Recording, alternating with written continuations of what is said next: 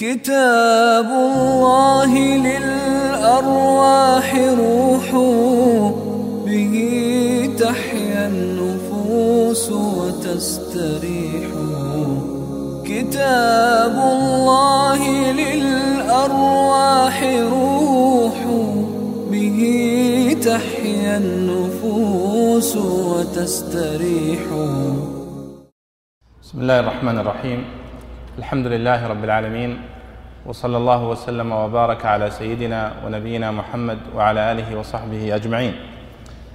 هذا هو الدرس الرابع من دروس التعليق على تفسير الإمام البيضاوي رحمه الله تعالى واليوم هو الثامن والعشرون من شهر ذي القعدة من عام 1433 للهجرة. آه، كنا توقفنا في الدرس الماضي عند التعليق على قول الإمام البيضاوي رحمه الله تعالى آه، وتقديم المعمول ها هنا أوقع كما في قوله بسم الله مجراها وقوله إياك نعبد لأنه أهم وأدل على الاختصاص وأدخل في التعظيم وأوفق للوجود فإن اسمه سبحانه وتعالى مقدم على القراءة إلى آخر ما قال. وقلت إن هذه المسألة من أهم المسائل التي ناقش فيها موضوع البسملة في في التعريف هنا. ولعلكم تلاحظون أيها الإخوة استطراد وتوسع الإمام البيضاوي هنا في الحديث عن البسملة. وهذا شأن المفسرين وشأن آه، المؤلفين غالبا أنهم في أول الكتاب يتوسعون في آه، شرح وبيان المسائل التي تتكرر كثيرا. فالبسملة تتكرر في القرآن الكريم في أول كل سورة وتتكرر في أيضا في الحديث عن سورة النمل أو في داخل سورة النمل ولذلك أشبع البيضاوي هذه المسألة هنا وفصل فيها ربما تفصيلا آه، كثير منه آه، لا يحتاجه الذي يقرأ في كتاب التفسير ومحله في كتب الصرف وفي كتب النحو. ولكن هكذا آه، يعني درج المفسرون من أيام الطبري ويحيى بن سلام قبله ومن بعد الإمام الطبري حتى الزمخشري. الزمخشري هو الذي أيضا استطرد في هذا الموضع فالبيضاوي لخص ما ذكره الزمخشري وما ذكره من سبقه في هذا الموضع. ولعلنا نقف مع هذه العبارة. البيضاوي هنا مزج مسائل التصريف مع مسائل البلاغة مع مسائل النحو في في مكان واحد. فتحدث أولا عن معنى قوله بسم الله وقال إن أن العلماء يقولون أن التقدير أقرأ بسم الله. وقدر الفعل من جنس العمل الذي يتبعه. فعندما تقول بسم الله الرحمن الرحيم في هذه السورة في سورة الفاتحة فتقدير الكلام أقرأ بسم الله. والقول الآخر أنه مؤخر بمعنى بسم الله أقرأ. وهذا الذي رجحه البيضاوي قال لأن تقديم اسم الله أولى. فعندما تقول بسم الله تقدم ذكر اسم الله سبحانه وتعالى تعظيما له وتبركا بالبدء باسمه ثم تأتي بعده بالفعل الذي تنوي الفعل تنوي فعله وهو القراءة هنا فتقول بسم الله أقرأ. ثم انتقل إلى مسألة التقديم لماذا قلنا بسم الله أقرأ؟ فقدمنا ذكر اسم الله سبحانه وتعالى هنا. وهذه المسألة ذكرها بقوله وتقديم المعمول ها هنا أوقع. بسم الله مجراها. باسم إياك نعبد. هذه مسألة مهمة جدا وهي من أفضل وأهم المسائل التي يناقشها البلاغيون وهي ما يسمونه بمسألة التقديم والتأخير. وهذه مسألة مهمة جدا. لو لم نخرج في هذا الدرس إلا ببيان أهميتها لكفى. هذا الباب باب واسع في العربية. يعني وهو تقديم ما حقه التأخير. لماذا؟ كما في قوله سبحانه وتعالى إياك نعبد وإياك نستعين. وهو تقديم المفعول به على الفاعل. لأن ترتيب الجملة عند العرب كما هو الشائع أنهم يبدأون آه، بالفعل ثم الفاعل ثم المفعول به. الفعل ثم الفاعل ثم شبه الجملة وهكذا. الجار والمجرور الظرف ونحو ذلك. فإذا حصل اختلاف في الترتيب فقدموا المفعول به على الفاعل كما هو هنا إياك نعبد فهذا لعلة بلاغية. وهذه مسألة بلاغية. فعندما تأتي إلى قول إياك نعبد نعربها كالتالي إياك مفعول به مقدم. مبني على الفتح لاتصاله بالضمير. ونعبد فعل وفاعل. الفاعل ضمير مستتر تقديره نحن. قدم المفعول به للدلالة على الاختصاص.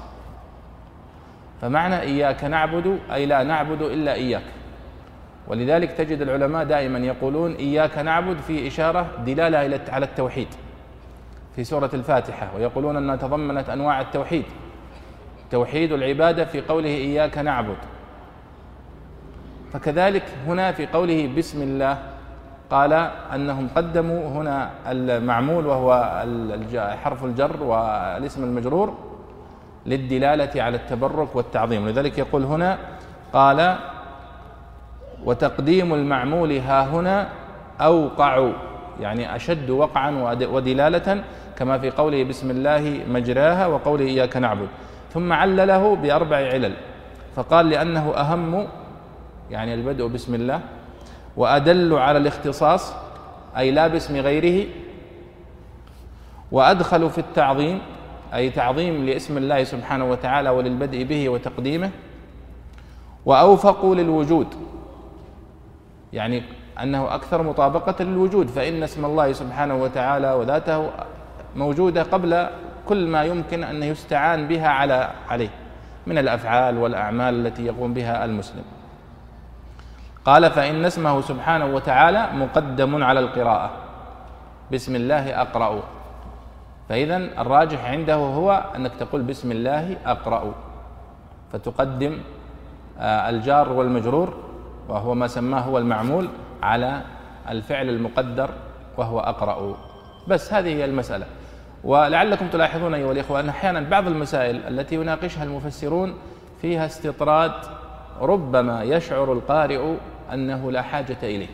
ولكن في حقيقة الأمر أن هذه المسائل العلمية وخاصة لطلاب العلم مهمة والتدقيق فيها مفيد ومهم ويكشف لطالب العلم حقائق ودقائق لا ينتبه إليها غيره. وكان الإمام الشافعي رحمه الله ربما رأى ملالا من طلابه عندما يدقق في بعض المسائل فقال كلمة مشهورة نقلها عنه أصحاب التراجم قال إذا طلبتم العلم فدققوا فيه. إذا طلبتم العلم فدققوا فيه فإنكم محتاجون إليه يوما. وهذا هو طريق طريق طلب العلم. تأتيك مسائل واضح أنها مسائل مهمة جدا وتأتيك مسائل هي دون ذلك. وتأتيك ربما مسائل ترى أنه لا حاجة لها. ولذلك كثرت المختصرات في الكتب. يعني وجدت كتاب آه، الشيخ محمد أحمد كنعان له كتاب اسمه آه، لا أدري زبدة الجليل أو كذا في اختصار أنوار التنزيل اختصار لهذا الكتاب. فجاء إلى كل المسألة التي نناقشها وحذفها. واكتفى بقوله بسم الله أقرأ. ثم دخل في الرحمن الرحيم.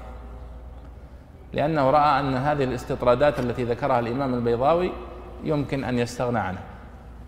ولكن كما قلت لكم هذه المسائل الدقيقة هي من المسائل المهمة التي بحثها العلماء.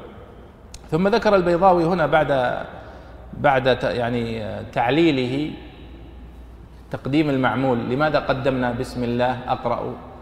ولم نقل أقرأ بسم الله فقال لأن في ذلك دلالة على أهمية البدء بسم الله وتعظيمه والتبرك به والاختصاص. فقال كيف لا وقد جعل آلة لها من حيث إن الفعل لا يتم ولا يعتد به شرعا ما لم يصدر باسمه تعالى. لقوله عليه الصلاة والسلام كل أمر ذي بال لا يبدأ فيه ببسم الله فهو أبتر وهذا الحديث حديث ضعيف عند أهل الحديث. ثم انتقل إلى مسألة أخرى تتعلق بالباء وهي دلالة الباء هنا وهذه مسألة بلاغية. بسم الله أقرأ. هل الباء هنا للاستعانة؟ أم هي للمصاحبة؟ أم هي للتبرك؟ أم هي للإلصاق؟ هذه أقوال قالها علماء البلاغة في دلالة الباء في بسم الله الرحمن الرحيم. فقال هنا وقيل الباء للمصاحبة. وتلاحظون البيضاوي ماذا يصنع في في في تفسيره؟ يقدم دائما الرأي الذي يرى أنه أقوى وأنه هو القول الراجح. ثم يذكر الأقوال الأخرى ثانية وثالثة وربما يقدمها فيقول وقيل. وقيل هذا الأسلوب يسمونه صيغة التمريض. قيل. هذا أسلوب موجود عند العلماء جميعا في اللغة وفي التفسير وفي الحديث. حتى المحدثون إذا قالوا روي قيل. فهذا إشارة إلى أن في إسناده مقالا أو ضعفا أو أنه يرى أن فيه شيئا. وكذلك النحاة وكذلك المفسرون. هذا أسلوب متبع في الاختصارات وفي كتابة الكتب الملخصة الملخصة المختصرة. فقال البيضاوي هنا وقيل الباء للمصاحبة والمعنى متبركا بسم الله تعالى أقرأ. يعني كأن الباء هنا فيها إشارة إلى التبرك بذكر اسم الله سبحانه وتعالى. وهذا وارد. لا يمكن أن نرده. وهذا وما بعده هذه مسألة أخرى. وهذا وما بعده إلى آخر السورة مقول على ألسنة العباد ليعلموا كيف يتبرك باسمه ويحمد على نعمه ويسأل من فضله. وهذه مسألة مهمة يذكرها العلماء دائما في سورة الفاتحة وهي أن الله سبحانه وتعالى علم عباده كيف يثنون عليه وكيف يحمدونه كيف يسألونه. ف فيعني يمكن أن نقول إن صح التعبير أن سورة الفاتحة خطاب من العبد للرب. وبقية القرآن خطاب من الرب للعبد. وسبق أن ذكرت لكم في الدرس في درس ماض أن سورة الفاتحة في أول القرآن الكريم أشبه ما تكون بخطاب الاستدعاء بين يدي القرآن. فكأنها فيها طلب من العباد للهداية وللرحمة. فجاء القرآن الكريم من أول سورة البقرة إلى آخره استجابة لهذا الاستدعاء ولهذا الطلب. فهذا معنى قول البيضاوي هنا وهذا وما بعده إلى آخر السورة يعني بسم الله الرحمن الرحيم الحمد لله رب العالمين الرحمن الرحيم مالك يوم الدين. هو تعليم من الله سبحانه وتعالى لعباده. وإلا فالله سبحانه وتعالى يعني كما يقول هنا الذين تكلموا في حواشي هذه الآية هذا الكلام قالوا أن الله لا يتبرك بنفسه فيقول بسم الله الرحمن الرحيم وإنما هذا تعليم منه لعباده كيف يسمون وكيف يحمدون وكيف يشكرونه. ف وأيضا ذكر العلماء أن في قوله الحمد لله رب العالمين مالك يوم الدين إياك نعبد فيها خطاب واضح من العبد للرب. وإن كان الحديث الصريح الذي ذكر فيه النبي صلى الله عليه وسلم وهو حديث قدسي آه، أن الله سبحانه وتعالى يقول قسمت الصلاة بيني وبين عبدي آه، نصفين فإذا قال آه، الحمد لله رب العالمين قال الله حمدني عبدي فإذا قال الرحمن الرحيم قال أثنى علي عبدي فإذا قال مالك يوم الدين قال مجدني عبدي إلى آخره فيه إشارة إلى أنها مقسومة. دلاء أو الخطاب في سورة الفاتحة مقسوم قسمين. قسم من العبد للرب وقسم من الرب آه، للعبد. ثم انتقل إلى مسألة أخرى وهي مسألة آه، تتعلق بعلم الصرف. وإنما كسرت ومن حق الحروف المفردة أن تفتح لاختصاصها بلزوم الحرفية والجر. لعلك تقرأ يا سعد لو سمحت من هذا الموضع. وإنما كسرت.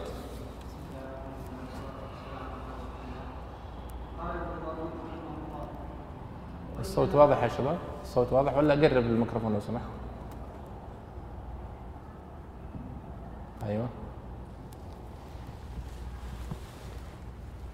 وإنما كسرت من حق الحروف المفردة أن تفتح لاختصاصها بلزوم الحرفية والجر كما كسرت لام الامر ولام الاضافة داخلة على المظهر للفصل بينهما وبين لام الابتداء والاسم عند اصحابنا البصريين من الاسماء التي حذفت اعجازها لكثرة الاستعمال وبنيت أوائلها على السكون وأدخل عليها مبتدأ مبتدأ بها همزة الوصل لأن من دأبهم أن يبتدئوا بالمتحرك ويقف على الساكن ويشهد له تصريفه على أسماء وأسامي وسما وسميت ومجيء سما كهذا لغة فيه قال والله أسماك سما مباركا سلام، سلام. آثرك الله به إيثارك والقلب بعيد غير مضطرب واشتقاق يكفي هذا يا سعد لو سمحت.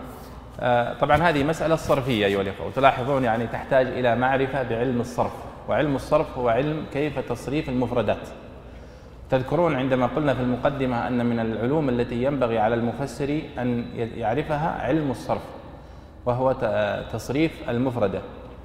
آه، وأصلها واشتقاقها وتثنيتها وجمعها وإلى آخره. وهذا من العلوم المهمة جدا وأنصحكم فيه بأن تقرأوا كتابا فيه. اقرأوا فيه كتابا مختصرا مثل كتاب أحمد الحملاوي شذا العرف في علم الصرف.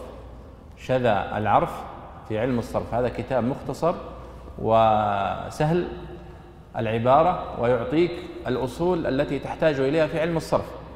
فيعطيك كيف تزن الكلمة. فيقال مثلا تجدون أحيانا يقولون هذه الكلمة على وزن مثلا ضرب. هذه من باب ضرب. وهذه من باب نصر. فالبعض ربما يقول ما الفرق بين باب ضرب وباب نصر؟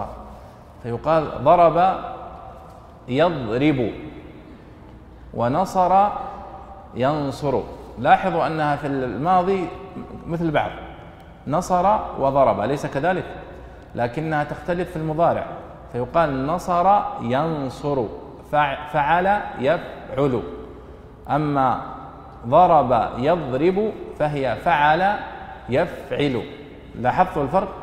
وقيسوا على ذلك وهذه مسائل مهمة جدا وتتعرفوا من خلال هذا العلم على الفعل المجرد والفعل المزيد والثلاثي المجرد والثلاثي المزيد والرباعي المجرد والرباعي المزيد ودلالته.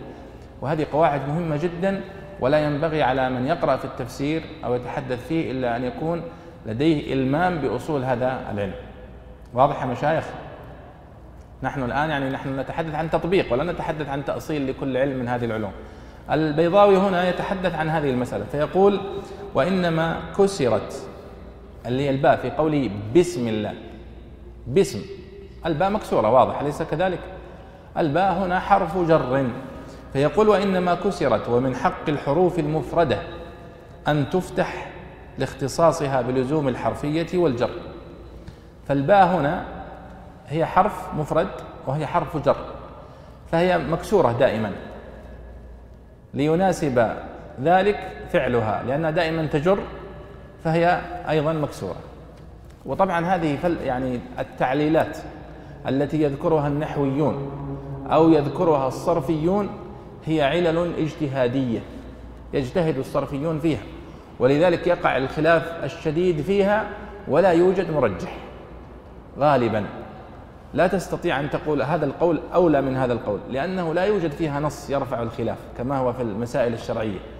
وإنما الاجتهاد في مسائل النحو ومسائل الصرف اجتهاد سائغ وينبني على الحجج. ولذلك قيل للخليل بن أحمد كيف تقول إن العرب إنما قالت كذا لكذا وكذا؟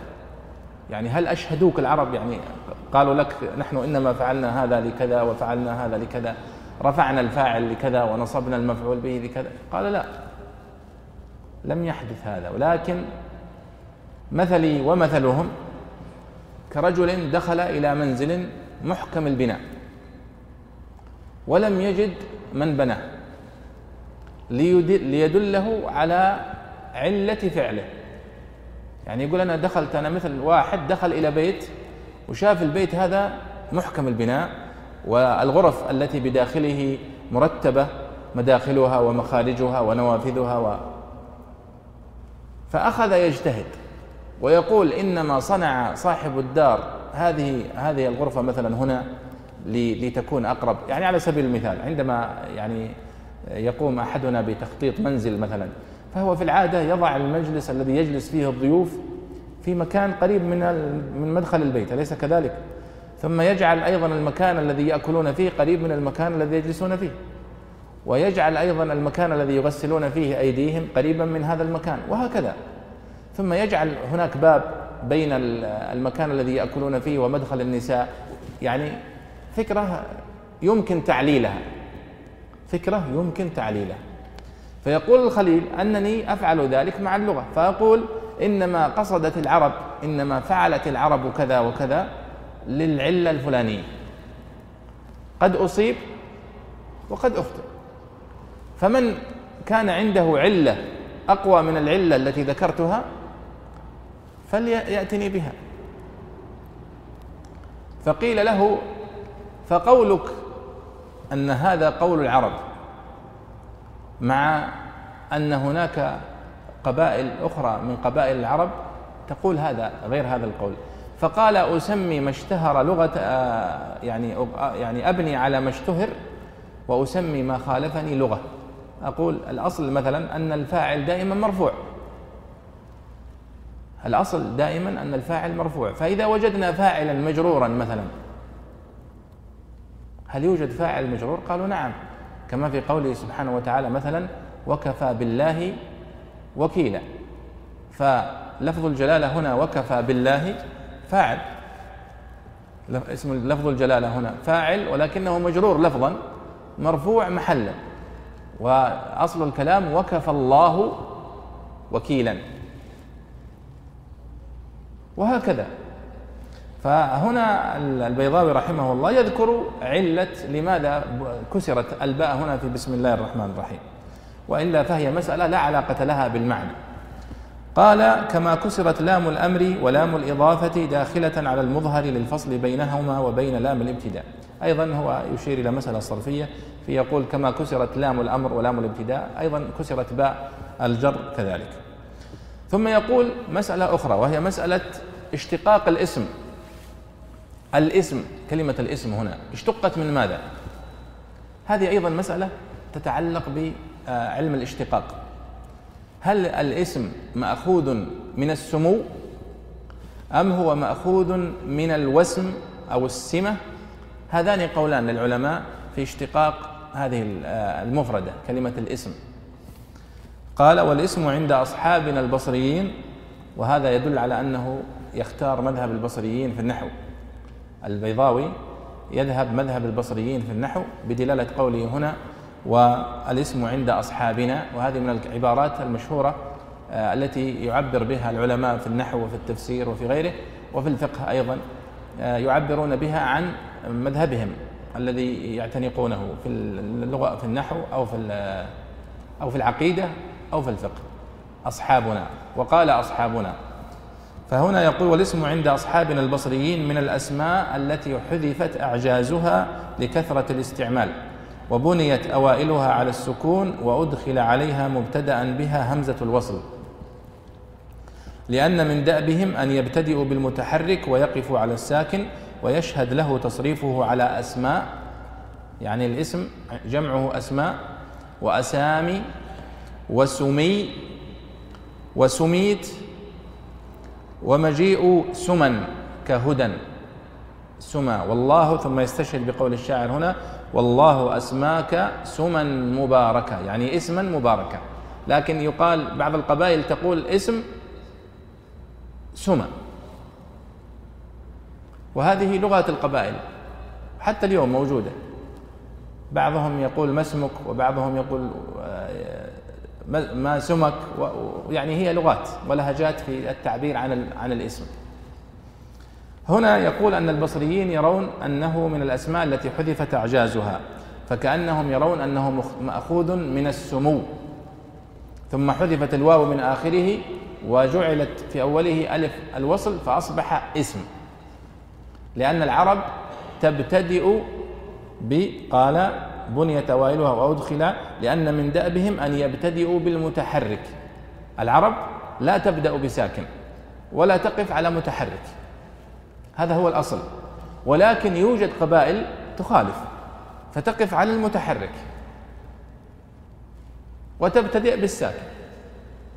لكن الأصل والشائع المعروف عند العرب في اللغات الفصحى أنهم لا يبتدئون بساكن ولا يقفون على متحرك. واضح يا شباب؟ هذه وهذه يعني معلومة مهمة جدا في علم اللغة. ثم استشهد على صحة هذا الاشتقاق بتصريفات الكلمة. وهذه من الطرق المهمة التي آه، يسلكها العلماء دائما في اللغة لكي يعرفوا أصل الكلمة ما هو أصلها؟ من ماذا اشتقت؟ أن يذكروا تصريفاتها فيذكروا جمعها والمثنى والجمع فيظهر لهم المحذوف من الحروف آه، في الكلمة. ثم يقول واشتقاقه من السمو. هنا يذكر وينص على أن اشتقاق الاسم كلمة الاسم مشتقة من السمو. لأنه رفعة للمسمى وشعار له. يعني يقول الاسم مشتق من السمو. لماذا؟ وهذه من التعليلات التي يسلكها العلماء كثيرا في كتب اللغة والمعاجم. وأنصحكم دائما يا إخواني بالقراءة في كتب اللغة المتقدمة. على سبيل المثال كتاب آه، ابن دريد الاشتقاق. كتاب ابن دريد اللي سماه الاشتقاق كتاب سهل العبارة وممتاز جدا. آه، يذكر فيه تسمية العرب لأبنائهم ولمنازلهم ولأدواتهم ولماذا يسمون كذا كذا ولماذا يسمون كذا وكذا. وأذكر من يعني الفوائد التي قرأتها فيه يوما آه، كتاب الاشتقاق آه، أنه يقول أن العرب تعودت على مسألة وهي أنها تسمي آه، أبناءها بأسماء فيها وعورة وفيها صعوبة مثل صخر وحنظلة وطلحة ونحو هذه وغضنفر والليث وكلها أسماء كما تلاحظون فيها نوع من القسوة. قال تسمي أبناءها لأعدائها. يعني أبو صخر وأبو حنش. ويسمون جواريهم وخدمهم لأنفسهم. فيسمون الخدم بأسماء جميلة. آه، نطاف وغالية ونحو هذه الأسماء التي فيها جمال وفيها سهولة. وأما تسميتهم لأبنائهم فيسمونهم بأسماء فيها نوع من القسوة والدلالة على القوة. وهذا فيه إشارة إلى أن من يذهب إلى تعليل هذه التسميات بأن هذا يدل على قسوة العرب وأنهم جوفاه وأصحاب صحراء وهذا غير صحيح. لأنهم يسمون جواريهم بأسماء في غاية الجمال والرقة. وإنما المقصد الذي يقصدونه هو ما ذكره ابن دريد من أنهم يسمون أبناءهم لأعدائهم لكي يروا أعدائهم من الشدة ومن البأس آه، ما تدل عليه هذه الأسماء. فكذلك هنا يعني هذه الكتب المتقدمة تجدون فيها هذه الفوائد البسيطة والمتقدمة. يعني مثل ابن دريد ومثل ابن الأنباري والخليل بن أحمد رحمه الله والطبقات المتقدمة وابن جني. تجد في عباراتهم سهولة وفيها أيضا مثل هذه الفوائد التي تستفيدونها هنا كلمة الاسم قال سمي هو مأخوذ من السمو. لماذا؟ قال لأن فيه لأنه رفعة للمسمى وشعار له. صحيح فعلا أنت الآن عندما تسمي نفسك أو يسميك والدك محمد أصبح اسم محمد علما عليك تعرف به ويكتب في بطاقتك ويكتب وأصبحت خلاص يعني تعرف في حياتك كلها بهذا الاسم وهو الاسم العلم يسمونه العلم. لأنه يظهر المسمى ويبرزه.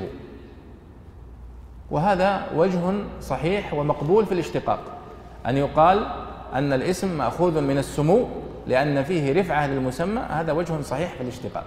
فهو فعلا كذلك الاسم فيه رفعة للمسمى يعرف به وكأنه يبرزه بين سائر الناس ويميزه عن غيره. وهذا وجه صحيح في الاشتقاق. والوجه الآخر قال ومن السمة عند الكوفيين. يعني أن الاسم الكوفيون لهم رأي آخر. فيرون أن الاسم مشتق من السمة وليس مشتقا من السمو. والسمة هي العلامة. ولو فكرنا فيها لوجدنا أنها متلازمة. لأن السمة علامة. تميز المسمى وتبرزه. والاسم أو السمو سمة على المسمى يظهره ويبرزه. فيعني الاشتقاقان متقاربان والقول بهما ليس فيه تعارض والله أعلم. ثم هنا مسألة أيها الإخوة وهي عندما يقول قال البصريون وقال الكوفيون. عندما تدقق تجد أنها ليس هذا قولا لكل البصريين. وليس هذا قولا لكل الكوفيين في الغالب. وإنما قد يكون قول أبرز علمائهم مثلا فينسب إليهم جميعا. وإلا لو دققت فعلماء اللغة في الغالب لا تكاد تجد الإجماع بمعناه الفقهي عندهم.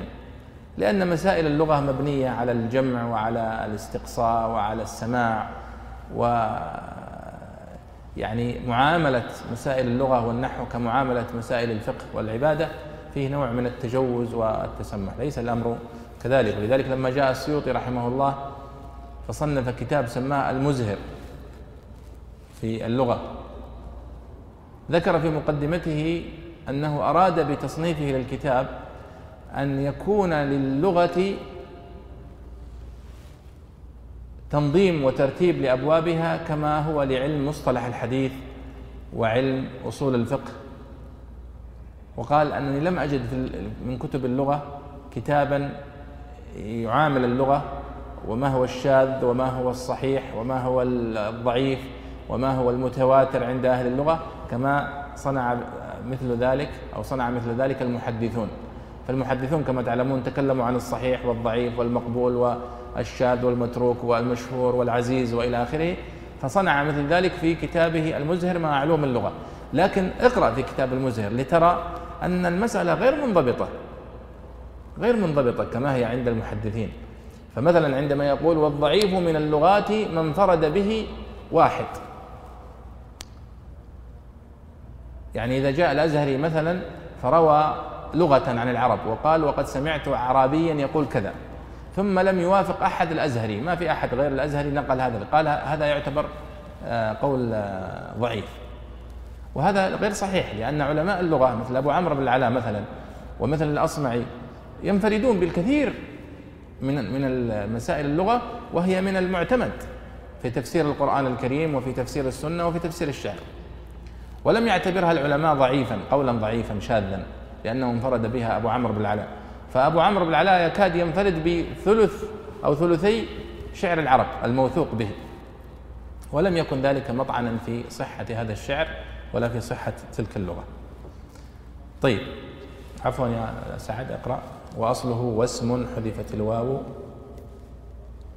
طبعا لن نتوقف كثيرا يا إخوان عند هذه المسائل لأنها فعلا ليست في صلب الدلالة على المعنى ولكن لابد من قراءتها والإشارة إلى المقصود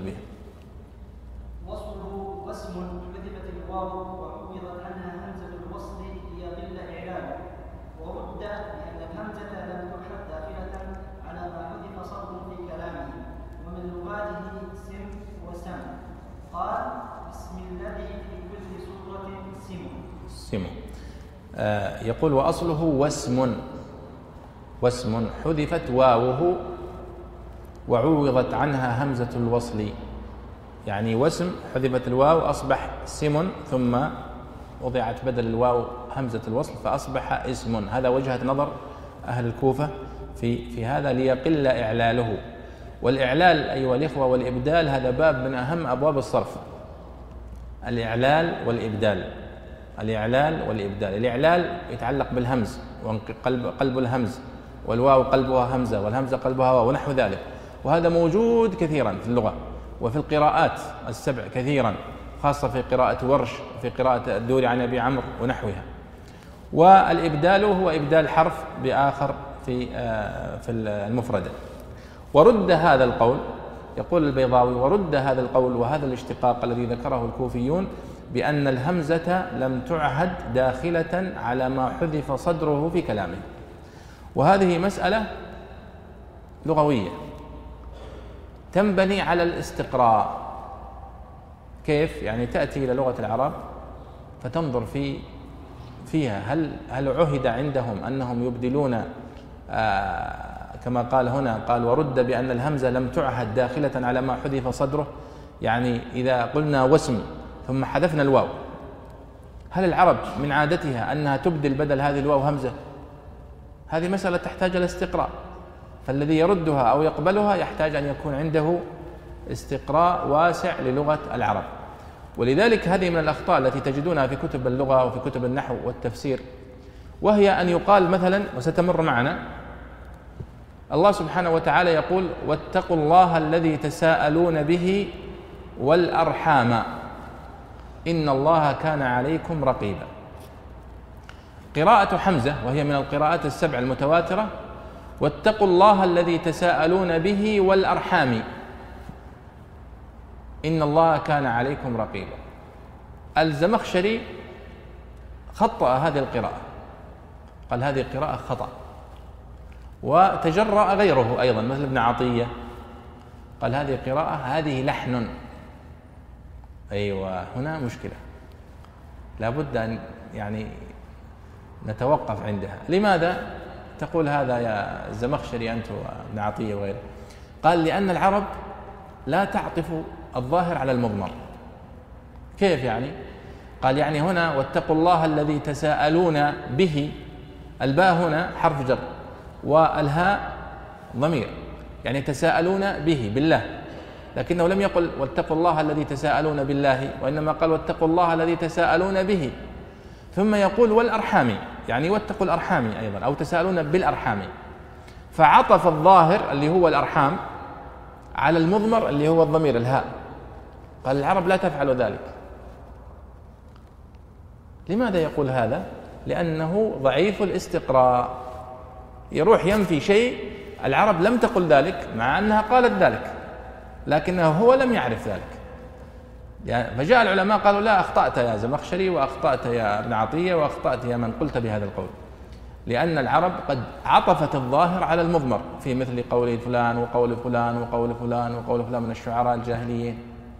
آه هنا معناتها مسألة الاستقراء المسائل مثل هذه المسائل تخضع للاستقراء. كان الأولى وشوفوا الطريقة المثلى في التعامل القرآن الكريم يحكم على النحو. يعني إذا ثبتت القراءة وصحت خلاص. خالفت القاعدة التي عندك أيها النحوي توقف واتهم نفسك وتقعيدك. ولا تعكس القضية تقول والله هذا مخالف لقول النحويين. لا بالعكس قل قول النحويين وتقعيدهم خطأ. لأنه فعلا ورد في قراءة صحيحة.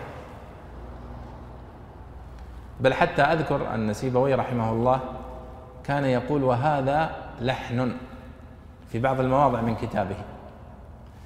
فالسرافي رحمه الله قال وقد أخطأ الزمخشري خطأ كبيرا. عندما لحن هذا الوجه من اللغة وهو موجود في قراءة شاذة. يعني ما هو حتى مجرد أنه مخالفة القراءة المتواترة بل حتى القراءة الشاذة لا يجوز تخطئة اللغة فيها. واضح يا شباب؟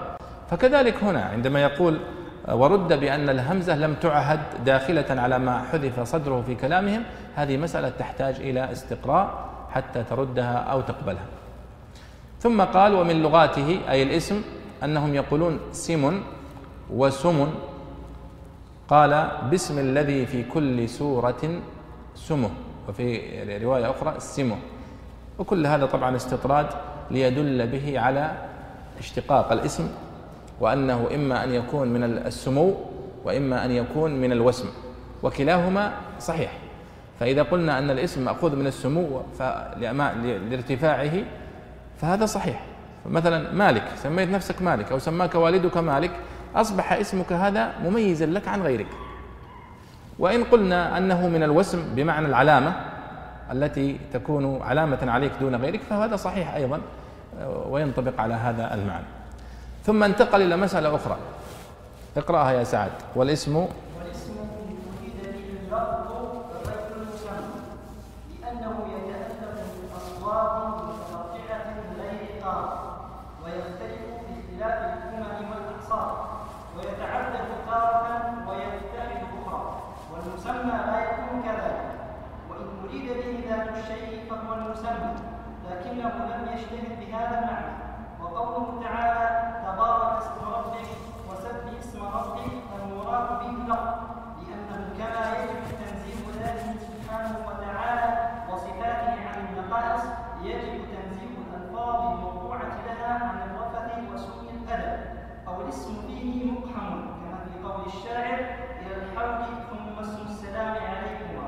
جميل. هذه مسألة أيها الإخوة أيضا مسألة آه، يعني يمكن أن نعتبرها من مسائل اللغة ولكن وقع الخلاف فيها بسبب المعتقد.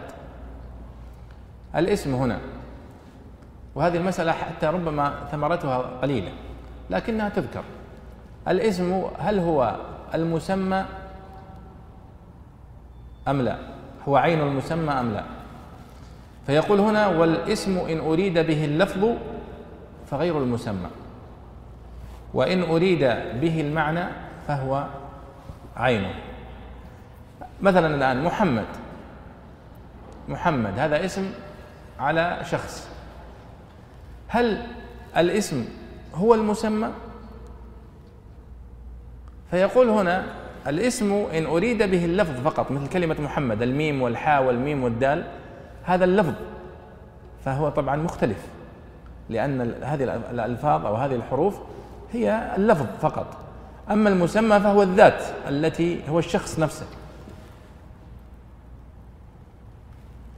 قال لأنه يتألف يعني إذا قلنا أن المقصود بالاسم هنا هو الألفاظ فهو غير المسمى ليس هو الذات. لأنه يتألف من أصوات متقطعة غير قارة يعني حروف. ويختلف باختلاف الأمم واختلاف الأعصار. يعني أشبه ما يكون مثلا آه اسم موسى مثلا. اسم موسى عليه الصلاة والسلام. نحن نقول له بالعربية موسى ويقال له بالإنجليزية جيسس وهو نفسه. ومثل يحيى مثلا مثل يحيى.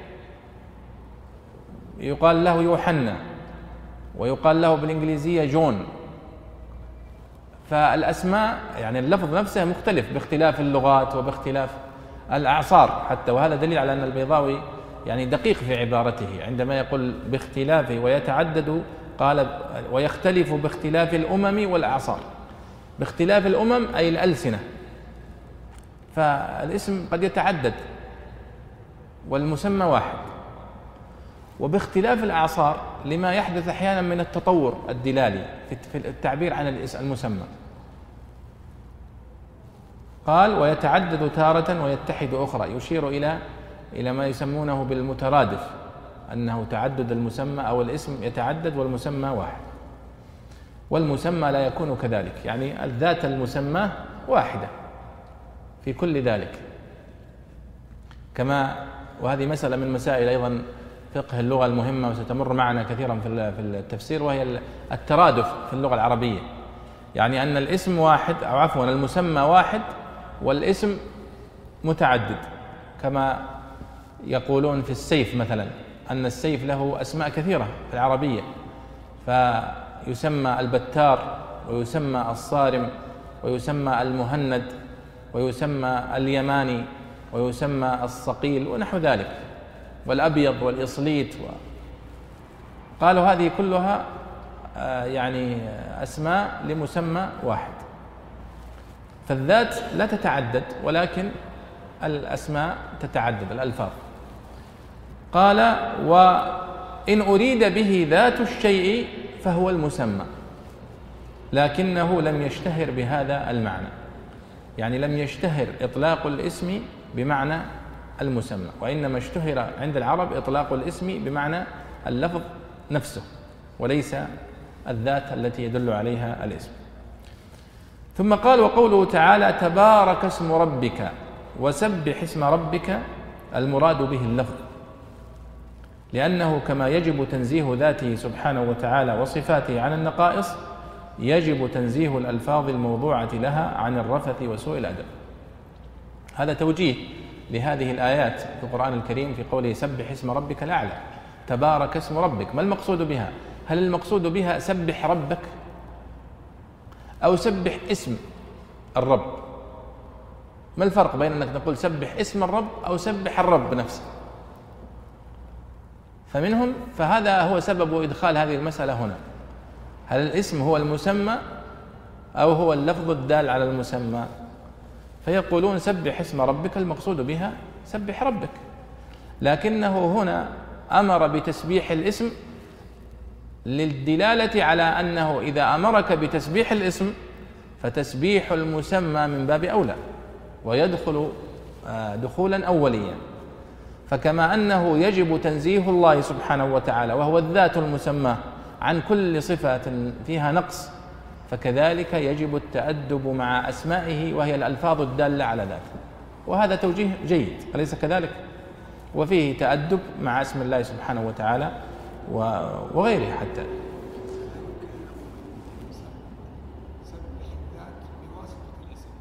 نعم هو نفس المعنى.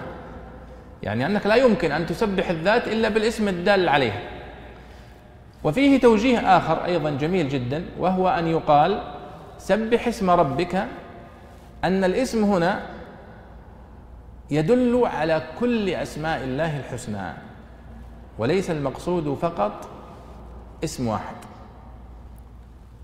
والدليل على ذلك أن المفرد المضاف يدل على العموم في اللغة العربية فأنت عندما تقول بسم الله فسألتك ماذا ماذا تعني من أسماء الله؟ أي اسم من أسماء الله؟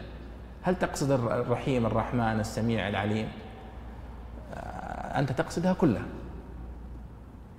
ف وأيضا مثل ذلك قوله سبحانه وتعالى وإن تعدوا نعمة الله لا تحصوها.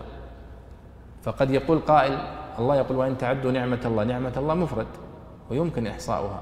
فلماذا يقول لا تحصوها؟ فالجواب أن يقال أن نعمة مفرد ولكنها مضافة نعمة الله. فدلت على العموم. والمقصود وإن تعدوا نعم الله. لا تحصوها. وهذه قاعدة مضطردة فعلا أن المفرد المضاف دائما يدل على العموم. فكذلك هنا سبح اسم ربك أي سبح ربك بكل أسمائه. التي ثبتت طبعا كما تعلمون في توحيد الأسماء والصفات وهذه مسائل بديهية عند أهل السنة والجماعة وتعتبر من الأبجديات ولكن لابد من التأكيد عليها لأنكم تجدون خللا في تعامل المتكلمين معها في كتب التفسير وفي غيرها فنحن نقول نحن نثبت لله الأسماء والصفات التي أثبتها هو لنفسه في القرآن الكريم أو أثبتها له نبيه صلى الله عليه وسلم. ولا يمكن أيها الإخوة أن نثبت لله اسما أو صفة من غير هذين الطريقين. فقط من طريق الوحي. الله سبحانه وتعالى يقول وهو السميع العليم فنقول إذا نثبت له سبحانه وتعالى صفة السمع وصفة العلم.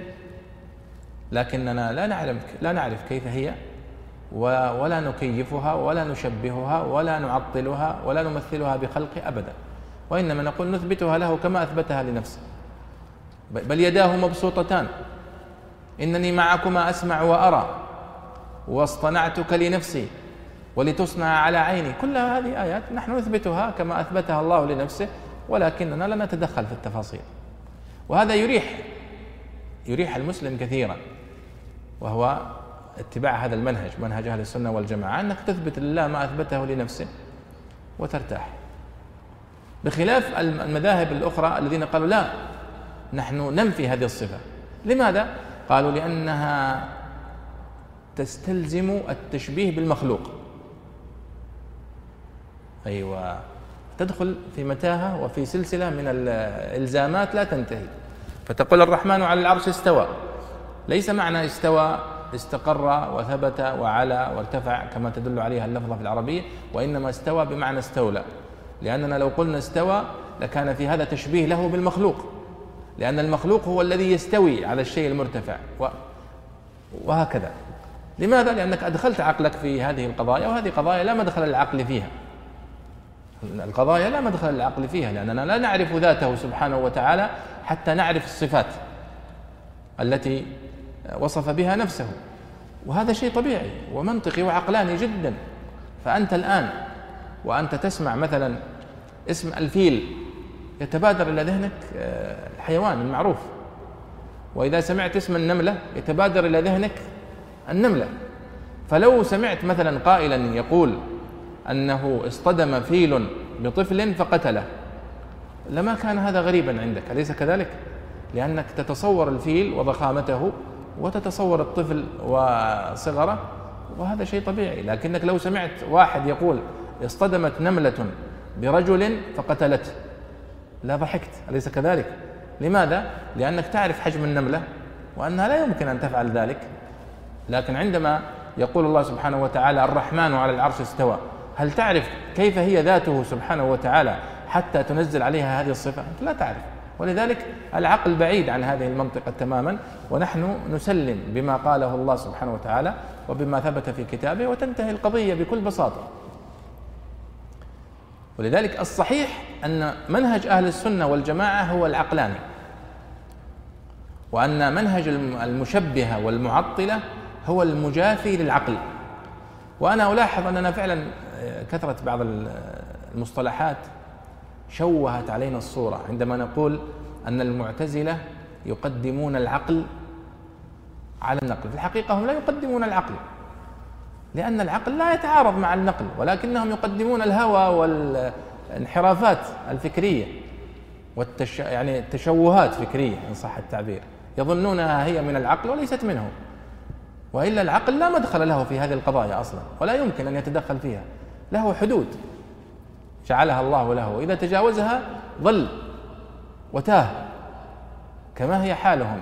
هؤلاء المتكلمين يعني دخلوا في قضايا لا مدخل للعقل فيها وقضوا أعمارهم فيها. ثم في الحلقة الأخيرة يندمون ويقولون لقد يعني جربنا هذه الطرق الكلامية والأساليب الاحتجاجية فما وجدناها تشفي غليلا ولا تشفي عليلا ولا تروي غليلا. ولو رجعنا إلى طريقة القرآن لقلنا في الإثبات الرحمن على العرش استوى وقلنا في النفي ليس كمثله شيء وهو السميع البصير ونحو ذلك. فبالعكس هذه الطريقة القرآنية هي الطريقة العقلانية مئة بالمئة. وأما طريقة المعطلة والمحرفة فهي طريقة مجافية للعقل كما أنها مجافية أيضا للنقل. ولذلك هذا المصطلح مصطلح أهل العقل وأهل النقل حقيقة أن أهل العقل والنقل هم طائفة واحدة. وأما الذين يعني يدعون أنهم أهل العقل فليسوا كذلك. لأن العقل لا مدخل له في هذه القضايا التي أدخلوها هم فيها. آه طيب. ثم هو احتج هنا بقول الشاعر وهو لبيد بن ربيعة ولعلكم تلاحظون أن البيضاوي لا ينسب الشواهد الشعرية. يعني مر معنا الآن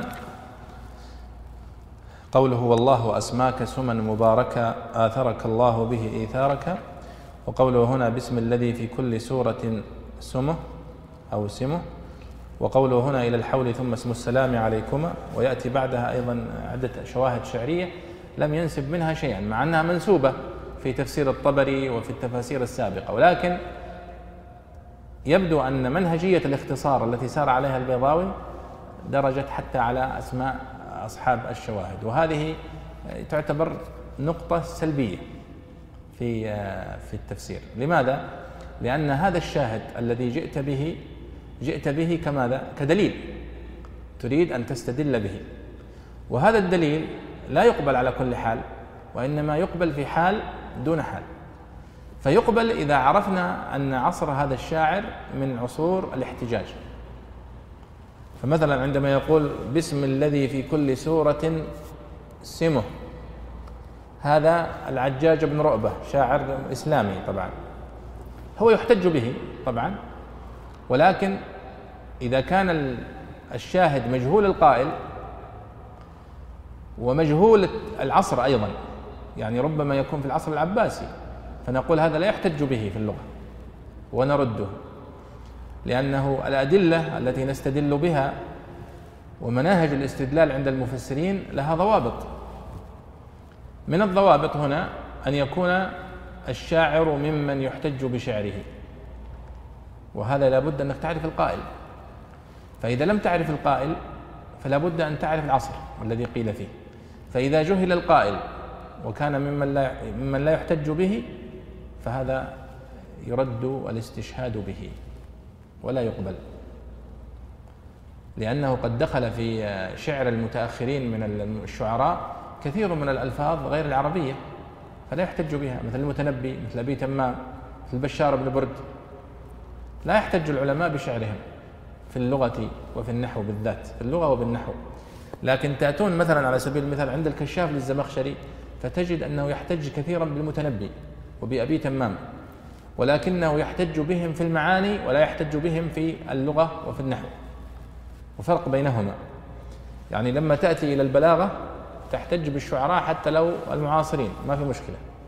لكن عندما تريد أن تحتج في اللغة وإثبات أن هذا لغة فصيحة عن العرب أو تحتج في النحو وأن هذا تركيب صحيح عند العرب لابد أن يكون الشعر المحتج به لشاعر آه، يحتج به. طبعا الشعراء الذين يحتج بهم شعراء الجاهلية بالإجماع وشعراء العصر الإسلامي وشعراء الدولة الأموية إلى سنة 145 هجرية تقريبا.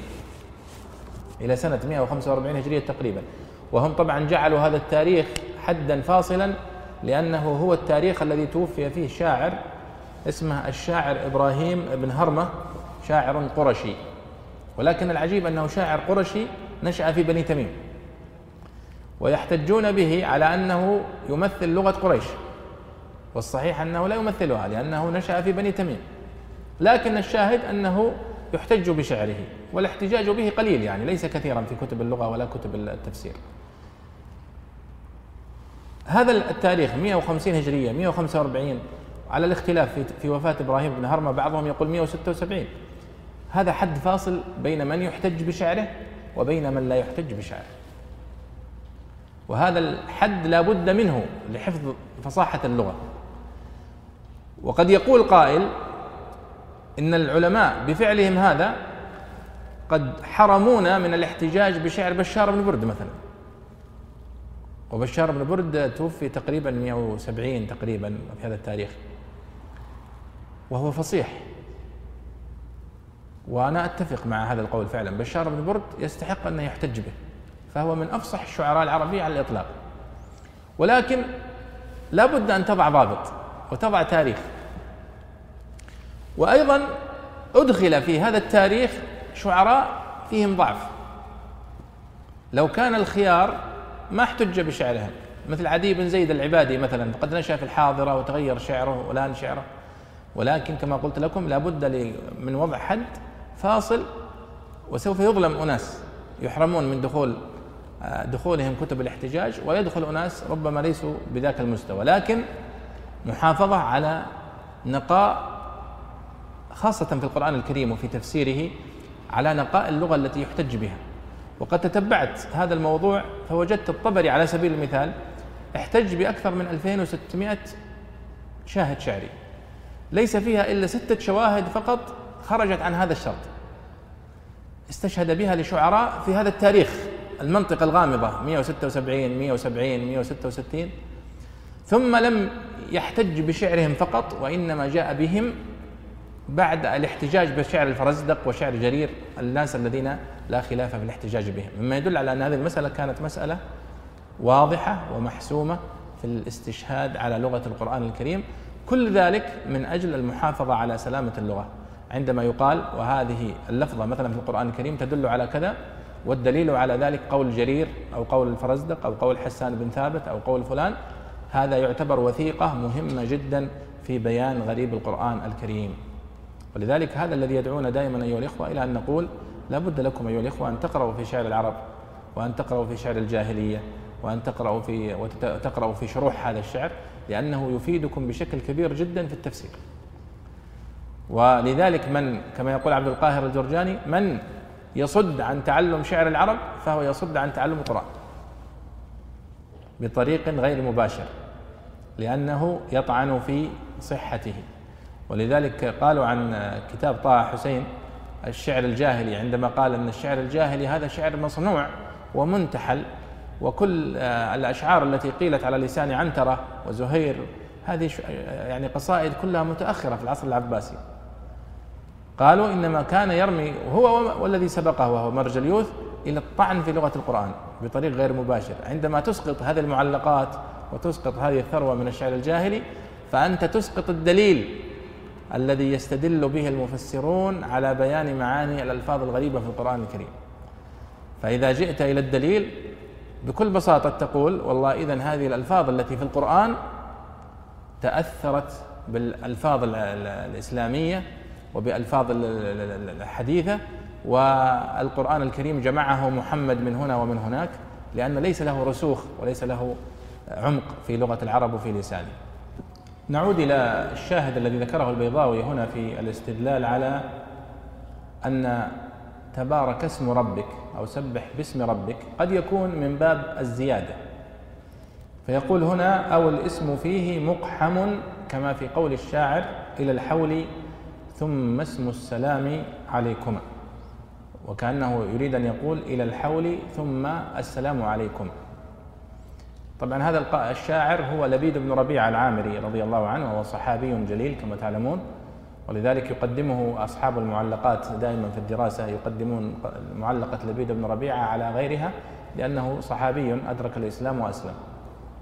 أو لأنه أدرك الإسلام وأسلم. لا لا لا أستطيع أن أجزم بأنه صحابي لكنه يعني أدرك الإسلام وأسلم آه، رضي الله عنه. فهو يقول البيضاوي أو الاسم فيه مقحم. مقحم هنا يقصد به زائد. ما يقوله النحويون دائما هذه زائد لا محل له من الإعراب مثلا. وهذه العبارة يتحسس منها الكثيرون عندما تقول هذه زائدة. فيرد عليه بعضهم لا يجوز أن تقول أن في القرآن الكريم لفظة زائدة الحقيقة هذه مسألة مصطلحية. تقال في الإعراب والإعراب كله صناعة. اصطلاح فعل وفاعل ومفعول به وظرف وإلى آخره. فالنحويون عندما يأتون إلى مثل هذه الحروف أو هذه يقولون هي مقحمة في الإعراب يقصدون. أما في المعنى فليست كذلك. كما يقولون مثلا في قوله حتى إذا ما جاءوها. وفتحت أبواب. قالوا حتى إذا ما جاءوها يعني حتى إذا جاءوها. وما مقحمة. مثلا فبما رحمة من الله لنت لهم. فبما رحمة من الله. قالوا يعني فبرحمة من الله لنت لهم. وما زائد. المقصود بها هنا الزيادة في الإعراب. أما في المعنى فليست كذلك. وليس في القرآن الكريم لفظة زائدة في المعنى أبدا وإنما فيها دلالة على التأكيد فيها دلالة إضافية. فكذلك هنا يقول إلى الحول ثم اسم السلام عليكما أي إلى الحول ثم السلام عليكما. ومن يبكي حولا كاملا فقد اعتذر. هذه قصيدة للبيد بن ربيعة يعني يحث فيها أبناءه وبناته على ألا يكثروا عليه البكاء وإذا بكوا عليه يبكوا عليه سنة كفاية.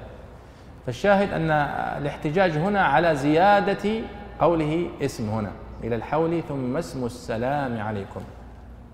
طيب. ثم قال البيضاوي وإن أريد به الصفة اقرأ يا سعد. وإن أريد به الصفة يعني ذكر هنا آه، خياران الاسم أن يراد به اللفظ.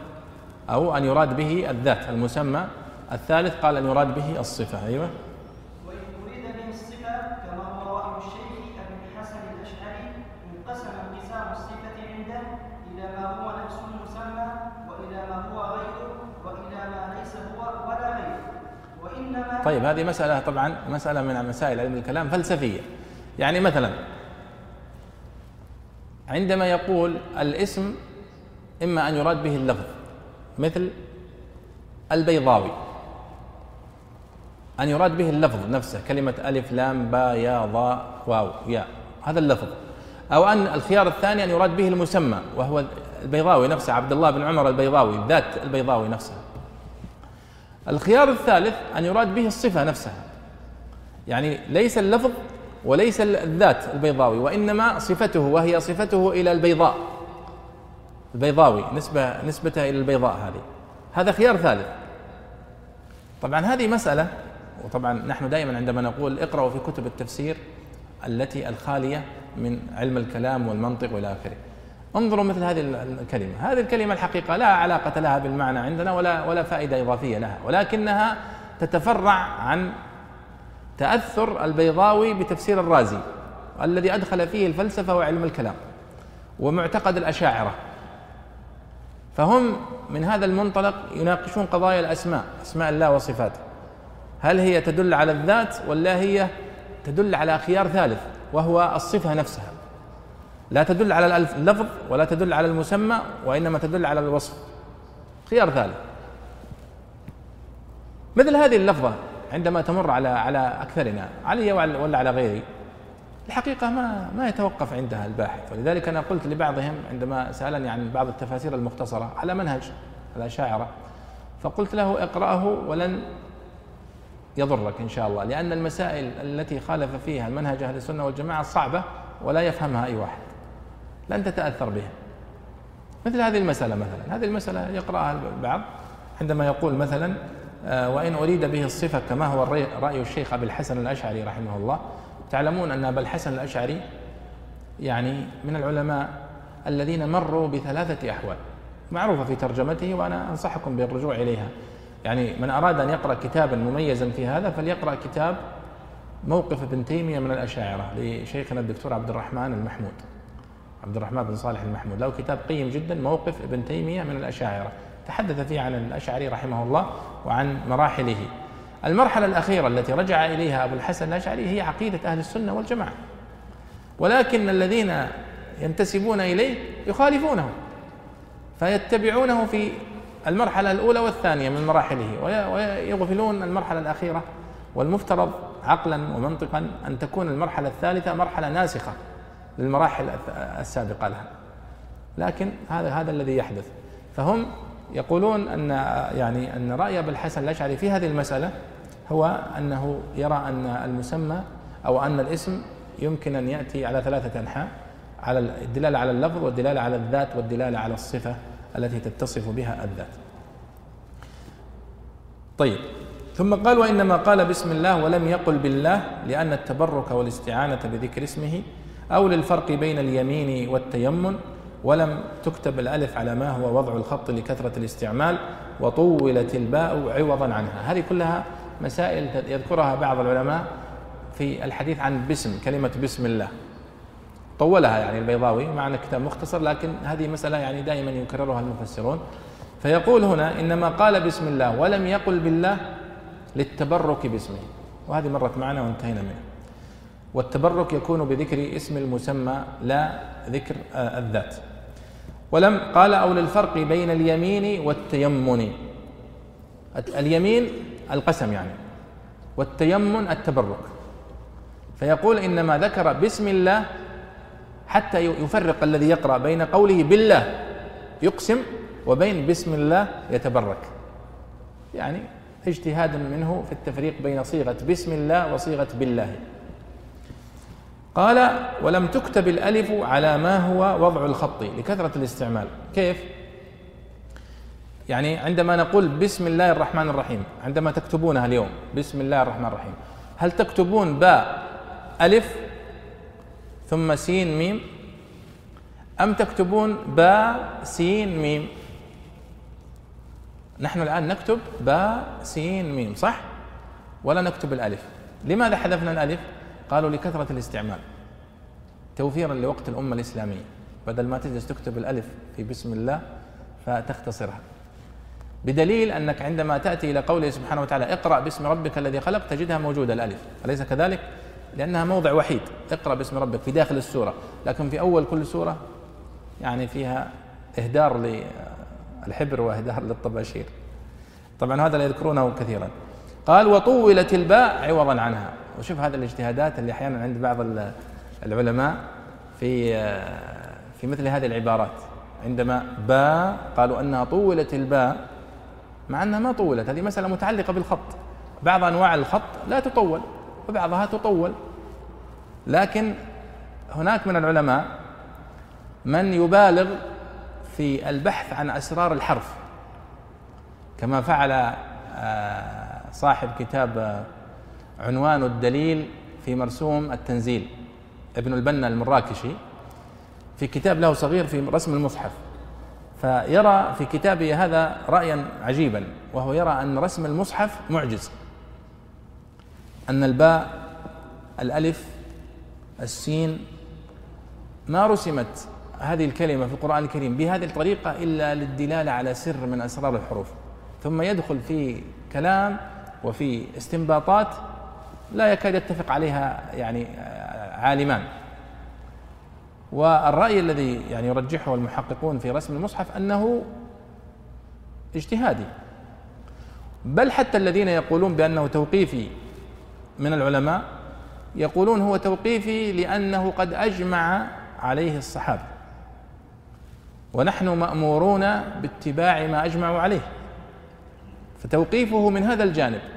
لا أنه نزل القرآن مكتوبا. فنحن نعلم أنه لم ينزل مكتوبا ولم يكتبه النبي صلى الله عليه وسلم بنفسه لأنه لم يكن يعرف القراءة والكتاب. وإنما كتب بين يديه عليه الصلاة والسلام. فاجتهاد البيضاوي هنا في قوله وطولت الباء عوضا عن حذف الألف في باسم يعني هذه يعني معلومة طريفة نمررها كما جاءت. ثم ينتقل هنا إلى مسألة أخرى. انتهينا من بسم الله الآن. البسم. الباء والسين والميم. ينتقل البيضاوي الآن إلى الحديث عن الله عن لفظ الجلالة واشتقاق لفظ الجلالة. من من ماذا اشتق؟ اقرأ يا سعد لو تكرمت لعلنا نعلق عليها. والله اصل الاله فحذفت الهمزه وحفظ عنها الالف واللام ولذلك قيل يا الله بالقطع الا انه مختص بالمعبود بالحق والاله في الاصل لكل معبود ثم غلب على المعبود بالحق واشتقاقه من اله الهه آلهة آلهة و- وألوهة وألوهية بمعنى عبد ومنه تأله واستأله وقيل من أله إذا تحير فإن العقول تتحير في معرفته أو من آلهت إلى فلان أي سكنت إليه لأن القلوب تطمئن بذكره والأرواح تسكن إلى معرفته أو من أله إذا سمع من أمر نزل عليه وآلهه غيره أجاره إذ العائد يفزع إليه وهو يجيره حقيقة أو بزعمه أو من أله الفصيل إذا ولع بأمه إذ العباد يولعون بالتضرع إليه في الشدائد أو من وله إذا تحير وتخبط عقله وكان أصله ولاه ولاة ولاة فقلبت الواو همزة لاستثقال الكسرة عليه استثقال الضمة في وجوه فقيل إله كإعاء وإشاء ويرده الجمع على آلهة دون أولهة وقيل أصله لا مصدر لاها يليه ليها ولاها إذا احتجب وارتفع لأنه سبحانه وتعالى محجوب عن إدراك الأبصار ومرتفع عن كل شيء وعما لا يليق به ويشهد له قول الشاعر كحلفة من أبي رباح يشهدها لها كبار وقيل علم لذاته المخصوصة لأنه يوصف ولا يوصف به ولأنه لا بد له من اسم تجري عليه صفاته ولا يصلح له مما يطلق عليه سواه ولأنه لو كان وصفا لم يكن قول لا إله إلا الله توحيدا مثل لا إله إلا الرحمن فإنه لا يمنع الشركة والأظهر أنه وصف في أصله لكنه لما غلب عليه بحيث لا يستعمل في غيره وصار له كالعالم مثل الثريا والصعق أجرى مجراه في إجراء الأوصاف عليه وامتناع الوصف به وعدم تطرق احتمال الشركة إليه لأن ذاته من حيث هو بالاعتبار أمر آخر حقيقي أو غير غير معقول للبشر فلا يمكن أن يدل عليه بلفظ ولأنه لو دل, دل عليه بمجرد ذاته المخصوصة لما أفاد ظاهر قوله سبحانه وتعالى وهو الله في السماوات معنى صحيحا ولأن معنى الاشتقاق هو كون أحد اللفظين مشاركا في الآخر في المعنى والتركيب وهو حاصل بينه وبين الأصول المذكورة جيد يكفي هذا طبعا آه، البيضاوي هنا في هذا النص طويل آه، يسوق آه، الكلام عن أصل اشتقاق الله لفظ الجلالة. من ماذا أخذته العرب؟ الله. طبعا الله لفظ الجلالة لا يقال إلا في هذا اللفظ لفظ الجلالة. يعني ما تقول مثلا الرحمن لفظ الجلالة أو السميع لفظ الجلالة لا لفظ الجلالة هو الله.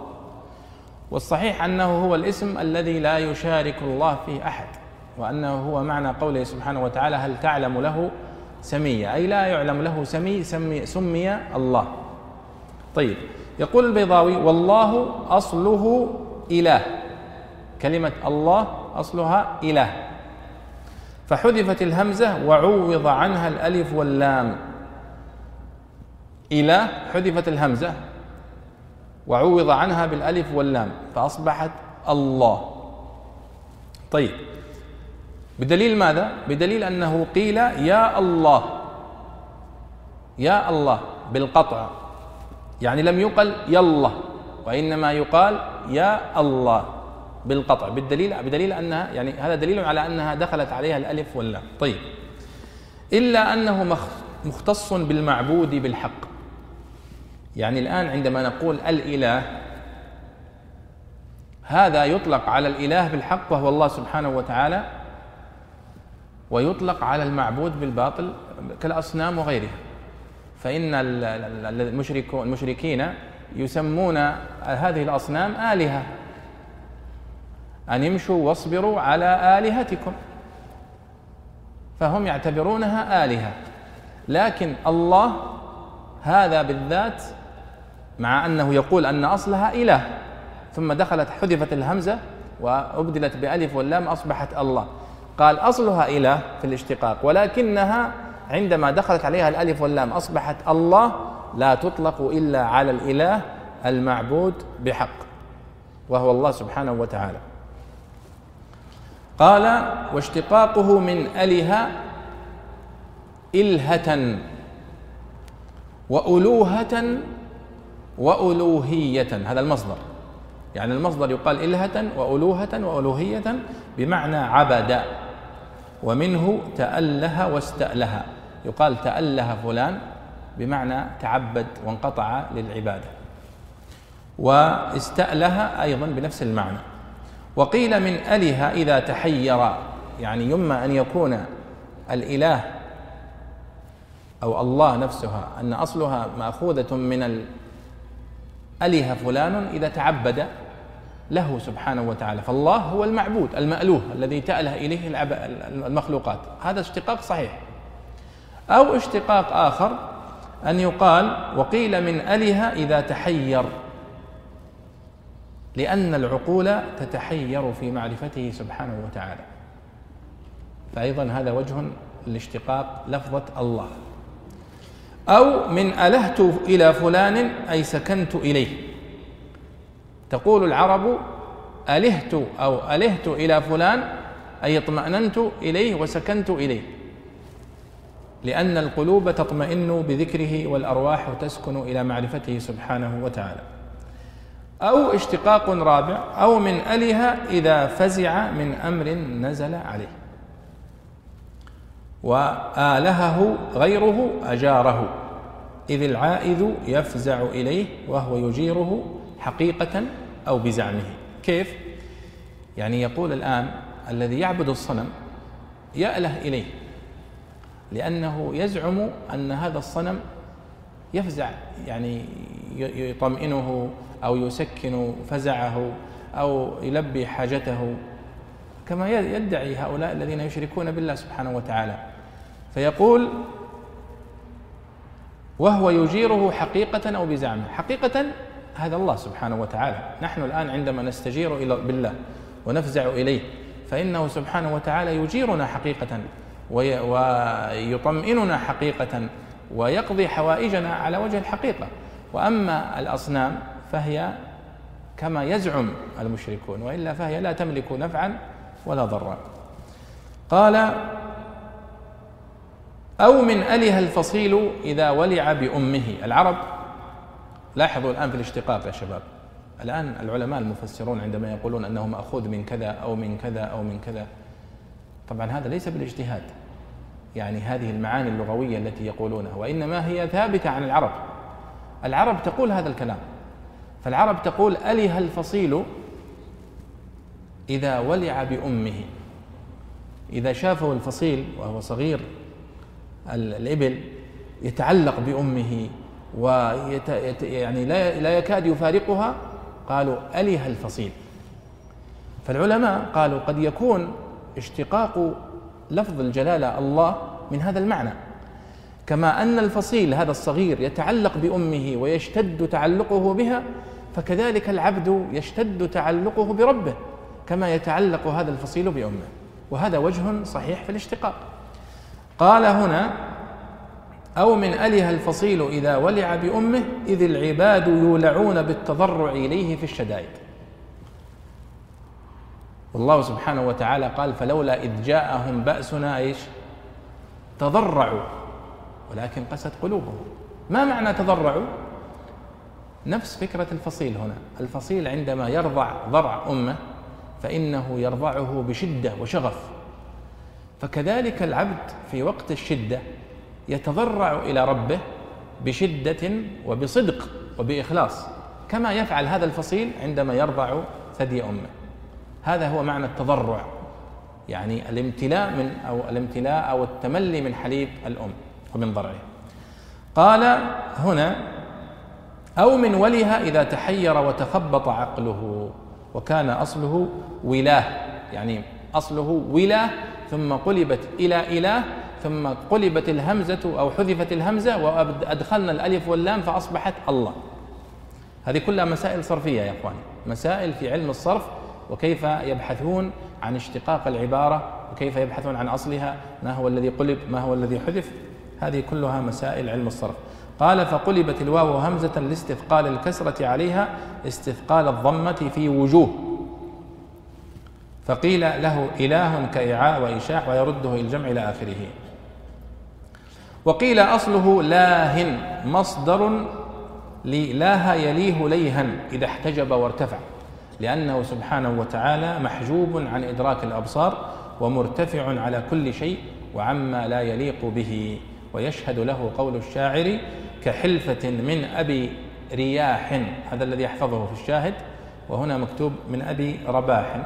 لكن يلا رباح ولا رياح كلاهما واحد. لكن الفكرة يقول كحلفة من أبي رياح يشهدها لاهه الكبار.